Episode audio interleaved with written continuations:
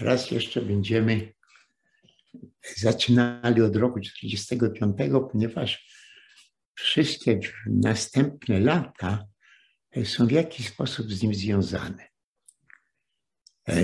Mówiliśmy o Jałcie i mówiliśmy o Jałcie,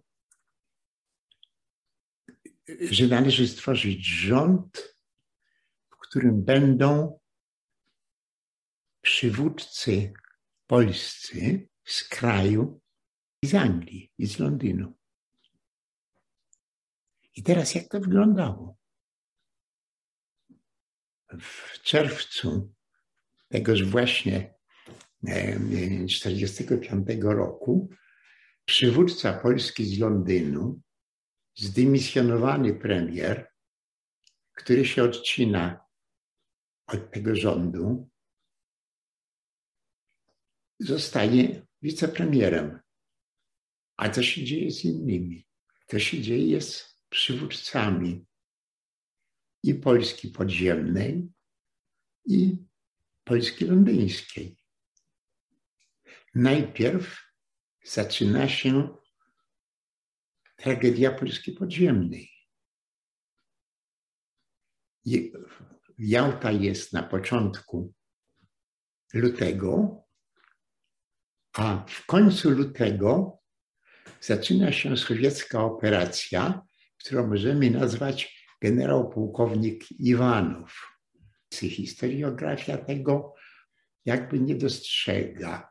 Ona i teraz, i później przywiązuje jakąś bardzo dużą wagę do jakichś elementów pojedynczych, a to nie są elementy pojedyncze. Mamy do czynienia z elementami postępującymi po sobie, bezpośrednio związanymi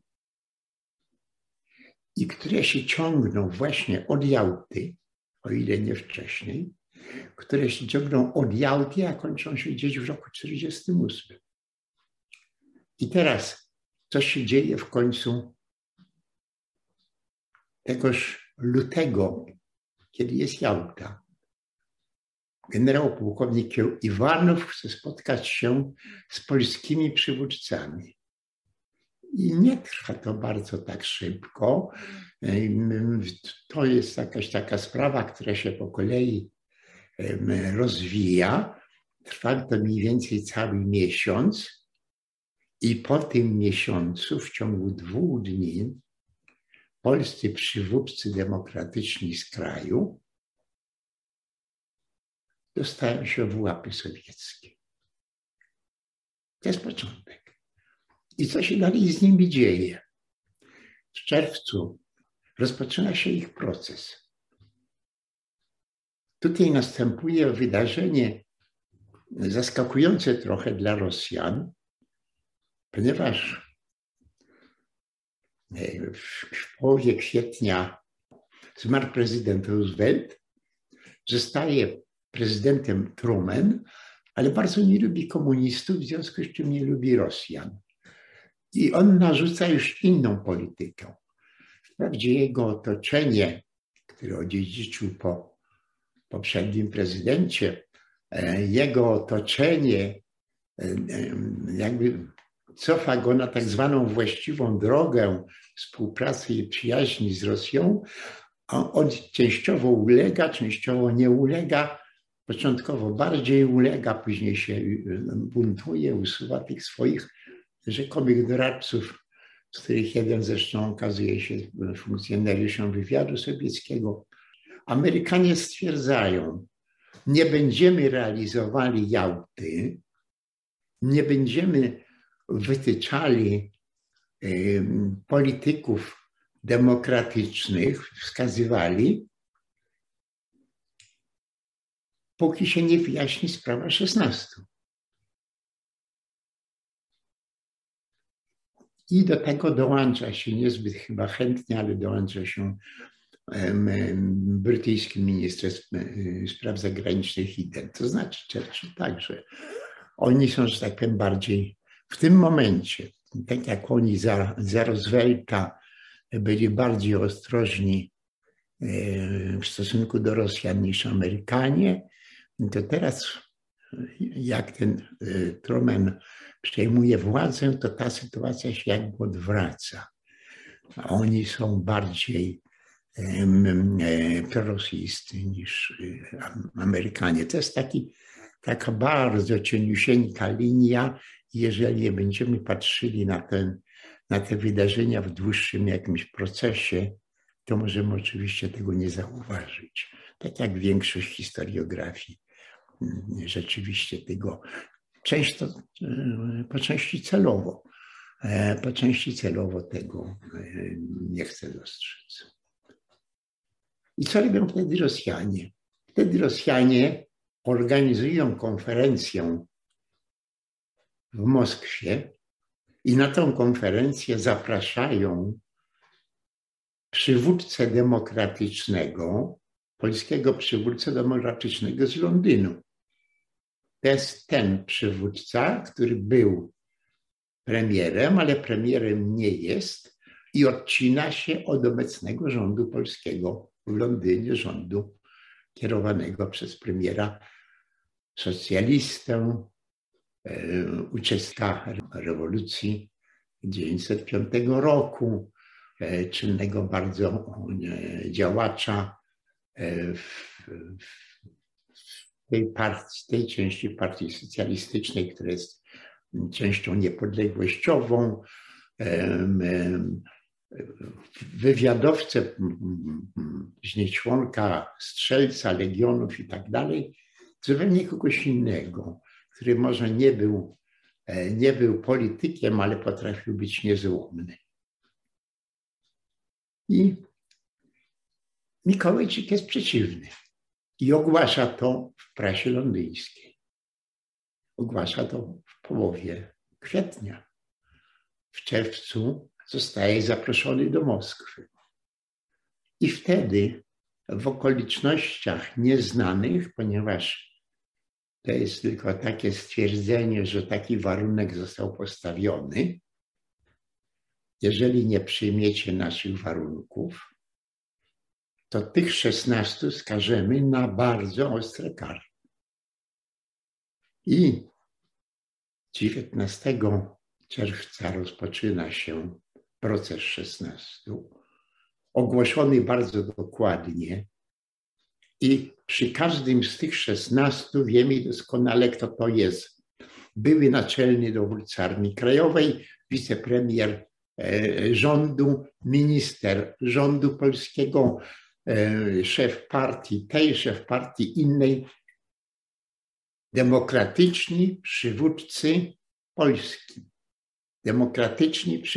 Polski, siedzących w więzieniu, w którym zarzuca się, że odpowiadają za zamordowanie iluś tam oficerów i iluś żołnierzy w setkach, oficerów w setkach, i ilość zamordowanych rzekomo przez polskie podziemia, jakieś takie historie. I proces się kończy 21. I 21 dochodzi do wstępnego porozumienia. Wstępne porozumienie polega na bardzo prostym rozwiązaniu. Nie ma demokratycznych przywódców z kraju, bo to są bandyci. Jest demokratyczny przywódca z Londynu, bo to jest Mikołajczyk. I tego samego dnia zostaje ogłoszony wyrok, gdzie właściwie tylko 4 osoby dostają bardzo spore wyroki liczone w latach. Okulicki, Janowski, Bień z PSL-u. Zresztą 2 ich było z PSL-u i Jasiukiewicz z Stronnictwa Narodowego. Pozostali dostają miesiące, a nawet tygodnie, a kilku w ogóle zostaje zwolnionych.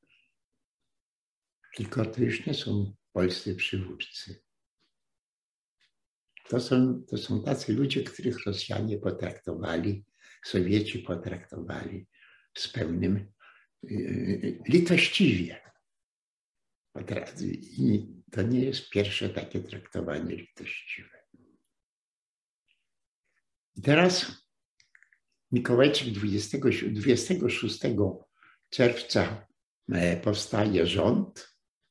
27 czerwca Mikołajczyk przyjeżdża do Warszawy i wszyscy są, czy prawie wszyscy w Polsce, w kraju są przekonani, że oto przybył najbliższy współpracownik przez parę lat generała Sikorskiego, premier przez kilka lat, bardzo dzielny, prawda, człowiek. Wprawdzie nie wykazał się niczym, że umie poprowadzić w tak skomplikowanych warunkach politykę, ale w każdym razie postać wielka. Postać wielka, witana przez tłumy, witana przez podziemie, a nawet witana przez ministrów dotychczasowego rządu, który jest po prostu przedłużeniem tylko PKWN-u. Rzepecki.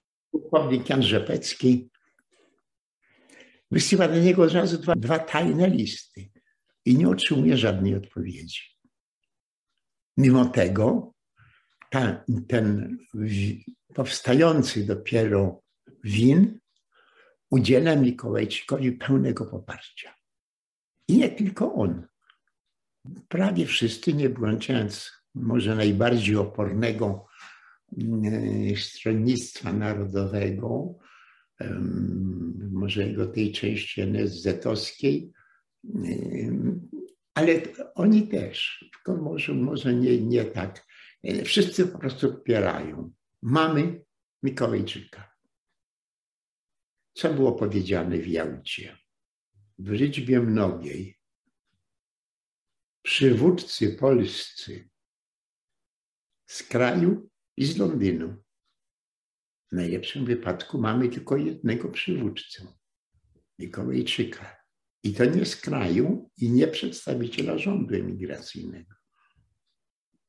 Mikołajczyk ściąga wprawdzie parę osób z Londynu, Stanisława Grabskiego, który właściwie przez całe życie uprawiał politykę zbliżenia do Rosji, związków z Rosją i tak dalej. Ja raz z nim w życiu rozmawiałem i we właściwym czasie może do tego wrócimy. A więc ściąga Stanisława Grabskiego, tego głównego winowajcę, zasługuje traktat ryski, takiego mocnego sikorszczaka Popiela, przywódcę Stronnictwa Pracy, ale oni nie wchodzą do rządu. Nie są potraktowani jako przywódcy polscy przybyli z Londynu. Jest tylko jeden przywódca polski, który przybył z Londynu. A przywódcy krajowi, ci główni mają lata od 10 do 3 lat więzienia. 3 z nich nie przeżyje. 3 z nich nie przeżyje. Przeżyje tylko ten minister z PSL-u. Natomiast pozostali niestety nie przeżyją. Delegat na kraj podobno umiera mniej więcej w tydzień po śmierci Stalina. W 8 dni chyba po śmierci Stalina. Do tej pory jest więziony. Dostał 5 lat. No i jak wiadomo, między rokiem 45 a rokiem 53, jak wiadomo, upływa właśnie 5 lat. I on czeka, żeby ta piątka się skończyła, no ale się nie doczekał, bo umarł.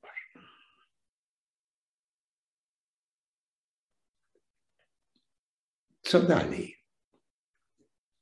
I tutaj dochodzimy do odpowiedzi.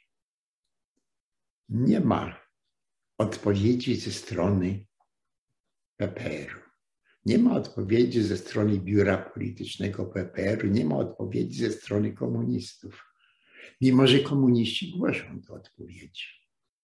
Odpowiedzi wszystkie są z Moskwy. Nagle we wszystkich tych krajach, które Rosjanie opanowują, dzieje się to samo. Dzieje się to samo. Nieraz, oczywiście, Rosjanie popełniają jakieś błędy, ale dzieje się to samo. Mikołajczyk przyjeżdża do Polski i ma nadzieję, że będzie bardzo niedługo, że będą bardzo niedługo wybory. Może jeszcze właśnie w roku 1945. I Rosjanie chyba jeszcze początkowo nawet tak zakładają, że mogą być te wybory w roku 1945. Dwa mamy wtedy wydarzenia. Po pierwsze, Rumunia przestaje być królestwem. Bardzo tak grzecznie król wszystkie majątki zachowuje i tak dalej, ale komuniści zaczynają przejmować władzę. Ale główna ta partia, która działa, a nie jest komunistyczna, jest partia chłopska w Rumunii. Ona się dopiero formuje. Z tej monarchii wychodzą, jest tam jakiś taki bałagan. Ale w październiku 1945 roku odbywają się wybory również tylko tam, na Węgrzech. I na Węgrzech wygrywa, 64% głosów dostaje, partia drobnych posiadaczy ziemskich, partia drobnych rolników, która jest, to są odpowiedniki w Rumunii, na Węgrzech, gdzie się wybory odbyły, i w Bułgarii. W Rumunii i w Bułgarii wybory się jeszcze nie odbywają, ale takie partie lewicowych, drobnych rolników i tak dalej, takich, które oczywiście w niepodległych państwach nie odgrywały jakiejś większej roli, teraz z nadania rosyjskiego w tych państwach powstają. I to są wszystkie cztery państwa. Jedna Czechosłowacja, gdzie prezydent Beneš, przyjaciel Sowietów, wielki przyjaciel Sowietów, popierany przez towarzysza Stalina, który się przeniósł jeszcze podczas wojny do Moskwy, z Londynu. Wszystko, to tam jeszcze rządzi, tak, przy pomocy, rządzi Beneš. Ale poza Czechosłowacją to mamy cztery partie, które w jednym kraju tylko rządzą, mianowicie tam, gdzie ta partia wygrała wybory, czyli na Węgrzech. Natomiast w Polsce, w Rumunii i w Bułgarii one są jakby drugą partią, która nie rządzi, ale jest druga co do wielkości. Pozostaje jeszcze kolejne państwo komunistyczne, ale z tym państwem nie ma kłopotu. To jest Jugosławia. Jeszcze podczas wojny Rosjanie przekonali Anglików, żeby nie wspierać jakimiś dostawami broni generała Michajłowicza, który taki odpowiednik polskiej AK prowadzi w Jugosławii, tylko żeby dać to przywódcy komunistycznemu Tito. I w 1943 roku na to się Anglicy godzą. Także przez te parę lat, do tego jeszcze wrócimy, do 1948 roku, inaczej to się wszystko rozgrywa w Jugosławii, dlatego że Jugosławia, partyzanci titowscy, uzyskując ogromne wsparcie brytyjskie w broni, po prostu trzeba przerzucić z Włoch do Jugosławii przez Adriatyk, gdzie Niemcy nie mają ani jednej jednostki pływającej, wojennej oczywiście. Wszystko dostają Jugosławianie, co im jest potrzebne, a jak otaczają ich Niemcy i czymś grożą, no to ta Wierchuszka z Tito się przenosi na wysepkę na Adriatyku pilnowaną przez Ników. Także Jugosławia to jest oddzielna sprawa. O tej oddzielnej sprawie będziemy mówili też oddzielnie. I to nie jest rzecz w przypadku, że nagle PPR w Polsce zachowuje się tak samo jak partie komunistyczne w trzech pozostałych krajach: Bułgarii, Rumunii i Węgrzech. Z tym, że ostrożnie trzeba być, bo na Węgrzech oni wygrali wybory. W związku z czym w pozostałych krajach te wybory się wcześniej nie mogą odbyć, odbędą się wtedy, kiedy je będziemy pewni, że je wygramy. A tak ściślej mówiąc, pewni, że będziemy mogli je łatwo sfałszować. Ponieważ żadnych tych wyborów komuniści nie wygrali. Także w Polsce nigdy. Także w Polsce tych wyborów nie wygrali, do czego zresztą dojdziemy. I wróćmy teraz w tej prowadzonej przez Moskwę, a nie prowadzonej przez Bieruta czy Gomułkę, raczej Gomułkę nawet niż Bieruta. Gomułka jest ważniejszy i ostrzejszy, znacznie ostrzejszy. To jest ten człowiek, który grozi wszystkim Mikołajczykowi w Moskwie, jak nie będzie Mikołajczyk posłuszny. Zresztą Mikołajczyk to później się do tego przyznaje.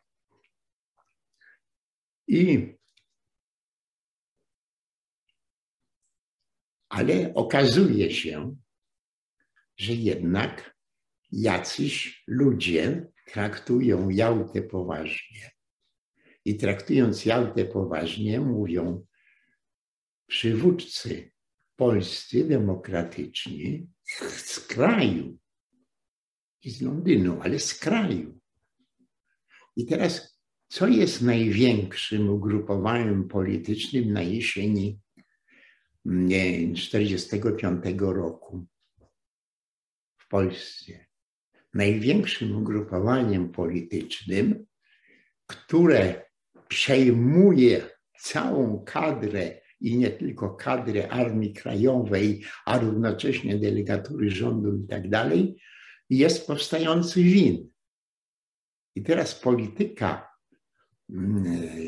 przywódców WIN-u, prawdę mówiąc, chodzi właściwie tylko o dwie osoby, czy też głównie o dwie osoby, a mianowicie o pułkownika Rzepeckiego i pułkownika Sanowicę, który dowodzi obszarem południowym WIN-u i zresztą zostaje aresztowany razem z Rzepeckim. Ta miękka polityka WIN-u, stwierdzenie winowskie, że właściwie to my uznajemy rząd, który powstał w Moskwie, ale nie uznajemy okupacji sowieckiej, takie sprzeczne w jakiejś mierze, ale tego rodzaju deklaracje płyną z WIN-u. I teraz ten WIN nie mówi, jeszcze nie mówi. My będziemy tą partią, tymi przywódcami z kraju, demokratycznymi przywódcami, bo przecież my jesteśmy, Polska ta emigracyjna Polska, Polska londyńska, Polska krajowa, to są państwa w pełni demokratyczne. One oczywiście działają albo na obczyźnie, albo w okupowanym kraju, ale działają w sposób demokratyczny. Starają się mimo wojny tych zasad demokracji przestrzegać.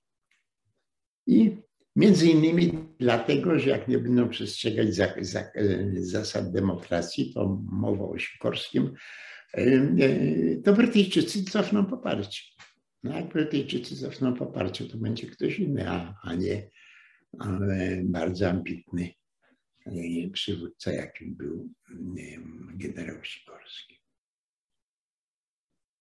I co się dalej dzieje?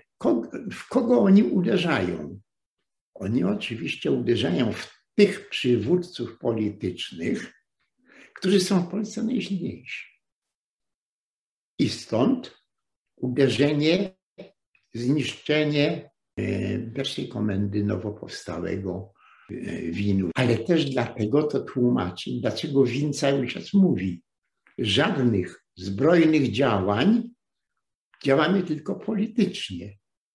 Tak, my wszyscy jesteśmy oficerami, ale my nie mamy dowódcy, tylko my mamy prezesa. Oni na siłę się robią główną taką siłą polityczną. No i idą do ciupy.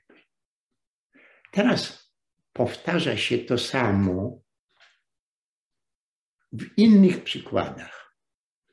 Wracają albo ujawniają się socjaliści, ujawniają się ci z WRN, Wolność, Równość, Niepodległość, PPS, okupacyjny PPS, jawny i legalny PPS za granicą, ujawniają się tam socjaliści, próbują oni demokratyczni przywódcy, w tym wypadku nawet i z kraju, i spoza kraju, i z Londynu. Usiłują się połączyć z istniejącą taką partią socjalistyczną z PKWN-u, tam są rozmaite kłopoty, a więc próbują zrobić oddzielną, własną PPS, to spotykają się, że tak powiem, od razu z aresztowaniami, a więc się znowuż łączą, mają wejść do kierownictwa tego PPS-u, ostatecznie kończy się, że warunkiem wejścia do tego kierownictwa jest posłuszeństwo temuż kierownictwu kierowanemu przecież przez ludzi Moskwy. To samo dzieje się z pojawiającą się partią pracy, którą ściągnął Mikołajczyk z Londynu, ściągnął jej szefa Popiela. Oni jeszcze w sierpniu przyjeżdżają do Warszawy, nikogo się o nic nie pytają, urządzają kongres, wybierają kierownictwo i w momencie, kiedy wybrali kierownictwo, to się nagle okazuje, że równocześnie odbył się drugi kongres, gdzie zostało wybrane nowe kierownictwo. No i te dwa kierownictwa rozmawiają z sobą, ale żadne nie rządzi. Jakieś jeszcze inne, mniejsze ugrupowania, wszystko co się rozwija, mamy czysty proces eliminacji. Eliminuje się poza Mikołajczykiem, eliminuje się wszystkich Polaków, przywódców polskich z Londynu, nawet takiej niskiej klasy, jakim był Popiel, to jego Stronnictwo Pracy było bardziej papierowe niż rzeczywiste. Zostaje na placu Mikołajczyk, wszyscy inni w ciągu tegoż roku, niektórzy trafiają do więzienia, inni nie trafiają do więzienia. Do końca roku nie ma żadnych partii, których można by było nazwać demokratycznymi przywódcami w kraju, ponieważ oni już nie są przywódcami, oni są najwyżej, wchodzą w skład partii, która jest bezpośrednio kierowana przez Moskwę. Mikołajczyk wprawdzie się skarży ambasadorowi Lebiediewowi, że PPR za bardzo ich przyciska. No, mój Boże, komu się skarży? Lebiediew to jest jeden z tych nadzorców z moskiewskich, ambasador sowiecki w Warszawie, jeden z tych przywódców sowieckich, więcej ich było z KGB niż z dyplomacji, który kontroluje, także kontroluje PPR, kontroluje wszystko w Polsce. I skarżyć się do nich, czego dowodzi? No dowodzi bardzo złego rozumienia tego, co się dzieje. I tutaj mamy kłopot jeszcze większy. Ponieważ błyskawicznie powstaje jeszcze w sierpniu Polskie Stronnictwo Ludowe Mikołajczykowskie, dotychczasowe Stronnictwo Ludowe, które działało poczynając od PKWN-u, to stamtąd połowa co najmniej ludzi do tego stronnictwa przechodzi. I to stronnictwo zaczyna mieć poparcie wszystkich. I mając poparcie wszystkich, w roku 1946 liczy ponad 500 000 członków, aktywnych członków, ponad 500 000. Są sprzeczne dane, nie wszystkie są wiarygodne. Najbardziej wiarygodne dane to, że jest to w granicach 650–700, ale są dane, że 940–920 milionów ludzi było w PSL-u. Jest to potężna partia. I co robi ta partia? Czeka, aż Rosjanie ogłoszą wybory, no bo przecież jak jest taka silna, na pewno silniejsza niż ci drobni posiadacze na Węgrzech, którzy zdobyli 62%, to my w PSL, jak wybory będą tam w grudniu czy w listopadzie, to my w PSL będziemy mieli 80%. Bo to jest niejako odpowiada liczebności wszystkich tych partii, które w owym czasie w Polsce legalnie działają. Tylko proszę pamiętać, mamy jednego przywódcę, w istocie byłego przywódcę, i nie mamy żadnego przywódcy z kraju. W rządzie nie mamy, bo oczywiście ludzie, którzy przewodzą tym partią, próbują coś zrobić i tak dalej, to oni istnieją. Rosjanie wszystko to prowadzą.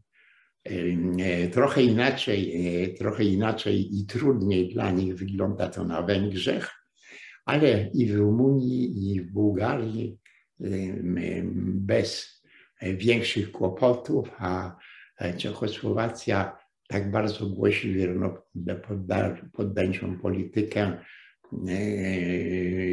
że nie jest żadnym problemem, przynajmniej dla Moskwy. I tak dochodzimy do roku 1946. I PSL ciągle czeka na wybory. Proszę pomyśleć. Mamy w PSL-u gdzieś 500, kilkadziesiąt, 600. Jest to siła, uruchomienie tej siły. Jest to w jakiejś mierze jest to siła większa niż partia tych drobnych posiadaczy na Węgrzech, którzy tworzą własny rząd. Tam ich człowiek jest premierem, potem musi uciekać, ale przez jakiś okres czasu jest premierem. Otóż Mikołajczyk na nic takiego się nie decyduje. Mikołajczyk nie reaguje na likwidację WIN-u, który jest przecież organizacją głównie oficerską, ale organizacją polityczną, a nie wojskową. I to podkreśla, nie jesteśmy, zatrzymuje gdzie może, wspiera ogłoszoną w sierpniu amnestię. Na początku sierpnia ta amnestia została ogłoszona z okazji pierwszej rocznicy istnienia PKWN-u, a ta amnestia trwa tylko od 21 sierpnia. I w tym okresie między tym tam razy około 5 sierpnia, a 21 sierpnia nagle odbywają się jakieś gwałtowne, to jest pierwsza fala takich, już kiedy mamy ten tymczasowy rząd jedności narodowej, to jest ta pierwsza fala uderzenia aresztowań. I W tym uderzeniach aresztowań między innymi łapie się dowódcę obszaru centralnego WIN-u pułkownika Mazurkiewicza. Ale także chwyta się rozmaitych ludzi z WIN-u i tak dalej, nie ruszając kierownictwa WIN. WIN powstaje i w momencie, kiedy ten WIN powstaje, on powstaje gdzieś między 2 a 15 września. To zależy, jaką kwalifikację byśmy przyjęli. W drugim kilka osób mówi, no to my od dzisiaj tworzymy taką organizację, ale te wszystkie dokumenty i tak dalej, które zapoczątkowały istnienie WIN-u, to jest 15, czy okolice 15 września. I wtedy co się dzieje? Zostaje przechwycony przez Rosjan pułkownik Mazurkiewicz, były szef Kadywu, bardzo zasłużony człowiek, dowódca może najbardziej dzielnego grupy, która walczy w powstaniu warszawskim, walczy od Woli aż po Mokotów. Wielka, wielka epopeja i coś takiego tam następuje, że pęka Mazurkiewicz. I teraz Rosjanie, którzy ogłosili 4 czy 5 sierpnia amnestię, po 21 przestają aresztować. I nagle okazuje się, że dochodzą do porozumienia z pułkownikiem Mazurkiewiczem i co się tutaj dzieje? Opowiadał mi to i to bardzo szczegółowo mi opowiadał to Andrzej, to znaczy doktor Józef Rybicki, doktor humanistycznych nauk, badacz starożytności przed wojną, dyrektor między innymi Gimnazjum i Liceum imienia Mickiewicza w Nowogródku.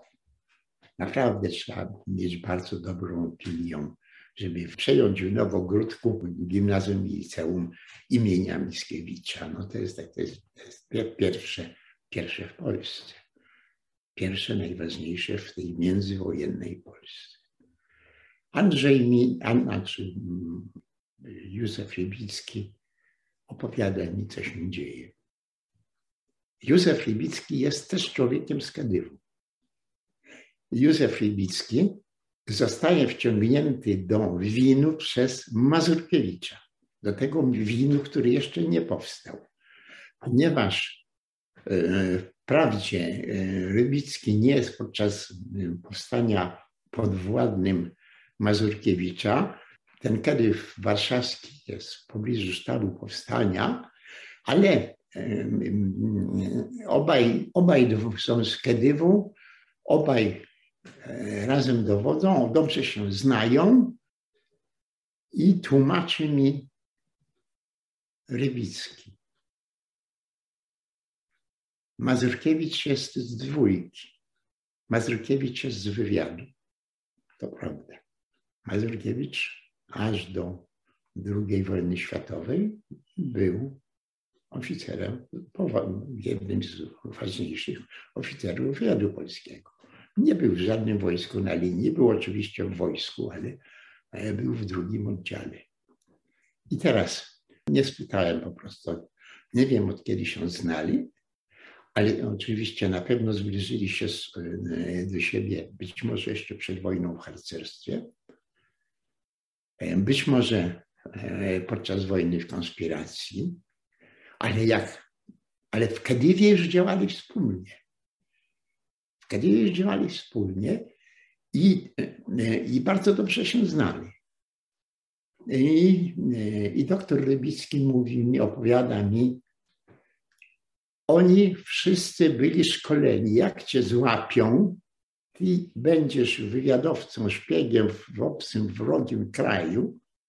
Jak cię złapią, to się nie broń, przyznaj się do wszystkiego. My prędzej czy później cię wymienimy i wrócimy do kraju. Nie ma sensu, żebyś się męczył i tak dalej i opowiadał jakieś takie historie, które są wprawdzie prawdziwe, ale nie mają już większego znaczenia dotyczące twojej działalności szpiegowskiej. Po prostu zachowuj się tak, żeby ten okres, kiedy będziesz siedział w więzieniu, żeby ten okres dla ciebie przeszedł jak najbardziej łagodnie. Jak się będziesz upierał, no to tamci też się będą upierać i będą wymuszać od ciebie. A więc i tak tłumaczy, to doktor Rybicki. Ja tylko się od Rybickiego tego tłumaczenia dowiedziałem, od nikogo innego nie słyszałem. Co to wszystko znaczy?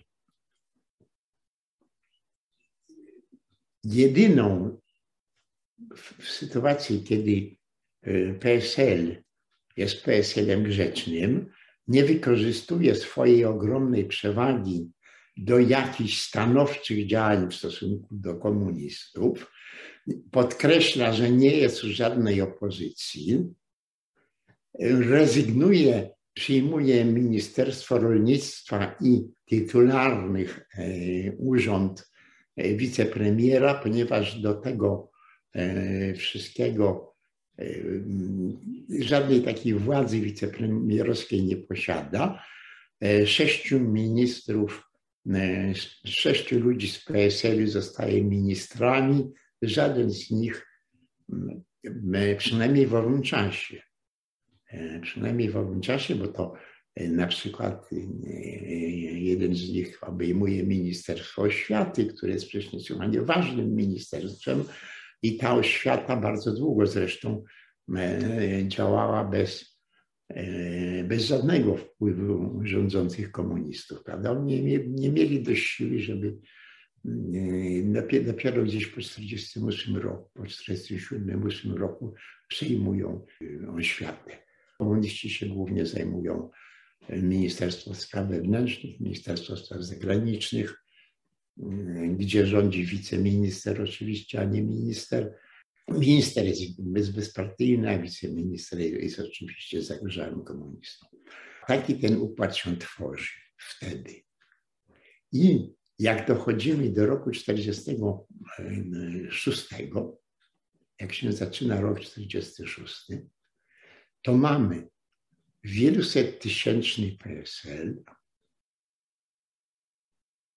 mamy wyłącznie grzeczne partie polityczne, wszystkie pozostałe partie polityczne są grzeczne, ponieważ jak tam ten okres paru tygodni, miesiąca, dwóch, kiedy tam w PPS-ie czy w Stronnictwie Pracy coś się działało, to Stronnictwo Narodowe miało powstać, ale nic z tego oczywiście nie wyszło.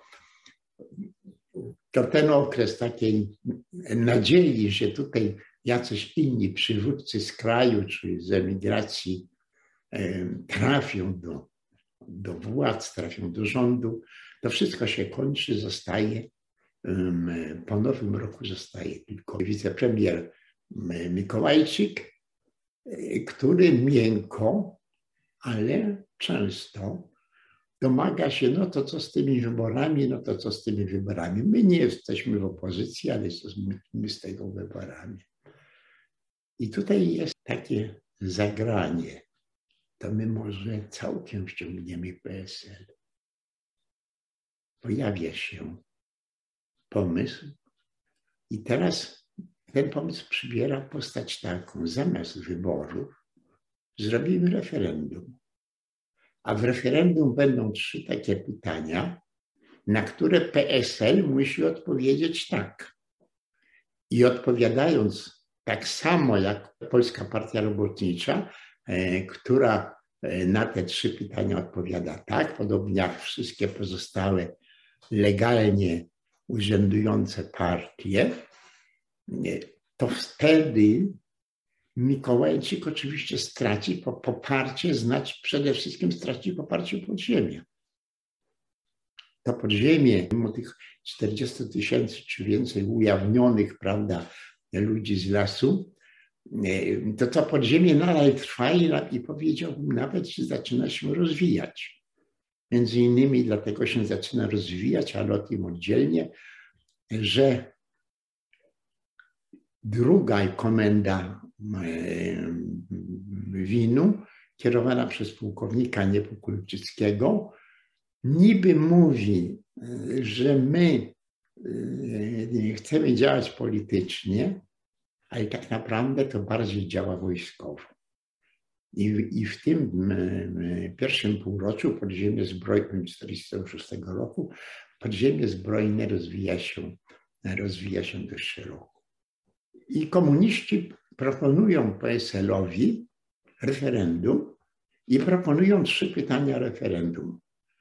Trzecie pytanie dotyczy ziem odzyskanych. Wiadomo, że tutaj będzie ogromna większość ludzi głosowała za tym, że popiera granicę o odżywieniu się. Drugie pytanie to jest pytanie dotyczące, czy popierasz reformy, które spowodowały, że wielki przemysł został w znacznej mierze zneutralizowany i tak dalej.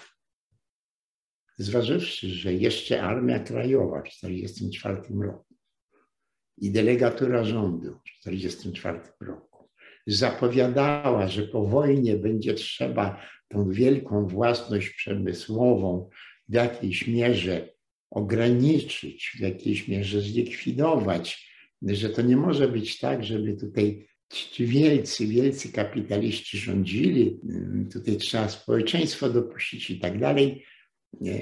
To jest oficjalne stanowisko rządu londyńskiego, to jest oficjalne stanowisko delegatury na kraj i Armii Krajowej. I teraz nie wszystkim to się oczywiście podoba, ale w większości się podoba. I teraz komuniści, przejmując władzę, bardziej właściwie nawet socjaliści niż oni, doprowadzają nie tylko do likwidacji, czyli nie dopuszczają do odbudowy wielkich grup kapitalistycznych. Poza jedną, poza grupą kopalni na Górnym Śląsku, 8 czy 9 kopalni, która, no tak się zdarzyło, jest własnością ambasadora Harrimana, ambasadora Stanów Zjednoczonych w Moskwie. I pozostaje tą własnością przez 8 następnych lat. W tym celu dostaje tam te pieniądze, ale części pieniędzy nie dostaje, ale jakby od Harrimana zostaje to wykupione. Też jest taka tajemnica Poliszynela, o której mało kto wie. Otóż drugie pytanie dotyczyło właśnie tego wielkiego przemysłu i PSL na pewno musi odpowiedzieć, że tak, jesteśmy za tym, bo tak głosi cały czas. Trzecia kwestia, czy chcesz mieć, czy zlikwidować Senat, czy nie zlikwidować. PSL przed wojną domagało się likwidacji Senatu. To jest mniej ważne, jeżeli chodzi o PPS czy jakieś inne partie. Najważniejsze jest to, że PSL było przeciwko Senatowi. I taka propozycja ze strony PPR-u trafia do Mikołajczyka. I tutaj Mikołajczyk po raz pierwszy staje w ważnej sprawie. Po raz pierwszy staje koniem i mówi, nie możemy 3 razy tak, razem z PPR-em 3 razy tak, bo z tych setek tysięcy ludzi, którzy nas popierają, co najmniej połowa będzie oburzona czy zdziwiona. I dlatego my będziemy głosowali przeciwko senatorowi. I okazuje się, że ten demokratyczny przywódca staje się nie takim odróżniającym się członkiem rządu, tylko staje się wrogiem rządu. I tak się kończy pierwszy etap tej historii. I tak się na wiosnę kończy pierwszy etap tej historii.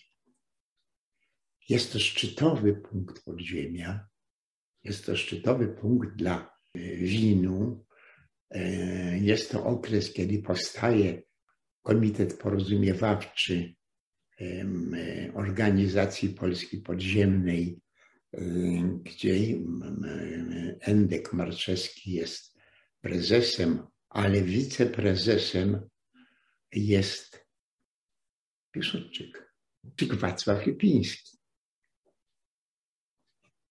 To wszystko się zaczyna rozwijać. Potężne w tej chwili PSL, w sytuacji, kiedy wycofano większość dywizji NKWD z Polski, no bo to tak nie bardzo wypadało już trzymać te dywizje NKWD, to ta bezpieka nie bardzo sobie radzi z tym podziemiem. W tak trudnej sytuacji zapada decyzja, że decyzja w stosunku do Jałty. Pozbyliśmy się wszystkich tak zwanych demokratycznych przywódców Polski z kraju i z emigracji, a jeszcze tą rolę gra niejaki Mikołajczyk, to koniec będzie z Mikołajczykiem. I dochodzi do sfałszowanego, jawnie sfałszowanego referendum w sytuacji, w której w niektórych częściach Polski prawie że trwa wojna domowa. W niektórych częściach na Lubelszczyźnie, na Białostoczyźnie, częściowo na Mazowszu Rzeszowskim, na Podhalu, w niektórych obszarach, tak jak kieleckie, to jest otwarty terror. Dochodzi do nieudolnie sfałszowanego referendum. Świat protestuje i jest oburzony. Referendum jest 30 czerwca. 1 lipca świat się dowiaduje, że w Polsce nastąpiło sfałszowanie referendum i wszyscy są oburzeni. I tutaj nagle pojawia się 4 lipca pogrom Żydów w Kielcach. Od rana w mieście, które było właściwie miastem oblężonym. Jeżeli w tym mieście spotykało się 3 ludzi i chciałbym rozmawiać na ulicy, to zaraz przybiegł milicjant czy bezpieczniak. Po co to zgromadzenie? Kto to zgromadzenie zorganizował i w jakim celu? Jeżeli jeżdżą samochody po wsiach, gdzie są przywódcy tych rzędu najniższego PSL-u, podjeżdża samochód pod chałupę, pojaw się tutaj, powie, mamy do ciebie sprawę. Pojawia się ten przedstawiciel PLR-u, strzelają i jadą dalej. Później, parę ładnych lat później, jak mówiłem o tym komuś z dużym oburzeniem, to on mi powiedział, no ale ilu już zastrzelili? No, kilkunastu, no chyba nie więcej. Nie wiem, może zastrzelili rzeczywiście tylko kilkunastu. ale terror jest terrorem wielkim i ten terror jest odczuwany. I nagle 4 lipca zbiera się tłum, nawet niezbyt wielki, a wśród nich można spotkać nie zawsze w mundurach, ale niektórzy byli w mundurach. Można spotkać żołnierzy, można spotkać milicjantów. 2 milicjantów chyba ukarano śmiercią za władze, potem ukazali, no bo trzeba kogoś było przecież zamordować dodatkowo. I odbywa się pogrom. 15 minut mniej więcej się idzie piechotą od Urzędu Bezpieczeństwa do budynku, w którym mieszkali Żydzi, w których Żydów mordowali. I przez 4 godziny nikt nie wychodzi z tego gmachu. Dopiero po 4 godzinach pojawia się bezpieka. Kiedy właściwie ten mord już się skończył. Mord okrutny. Między innymi zamordowaną matkę razem z paromiesięczną dziewczynką.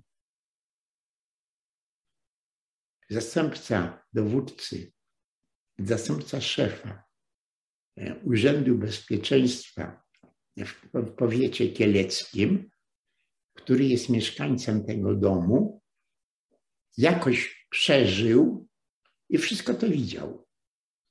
I zaraz po tym zostaje wezwany do Warszawy. I już go potem nikt nie zobaczył. Już go nikt nie zobaczył. Widział. I reagował. I to idzie w świat. I to nie tylko idzie w świat. Kogo tam obchodzą, że jakieś oszustwa wyborcze? No przecież w połowie państw na świecie to są te oszustwa wyborcze robione. No dobra, ale jakieś tam w Polsce było oszustwo wyborcze. Jeszcze nie ostygła krew po mordzie zbiorowym, po Holokauście. Nie ostygła krew. I morduje się Żydów. Morduje się w Polsce Żydów.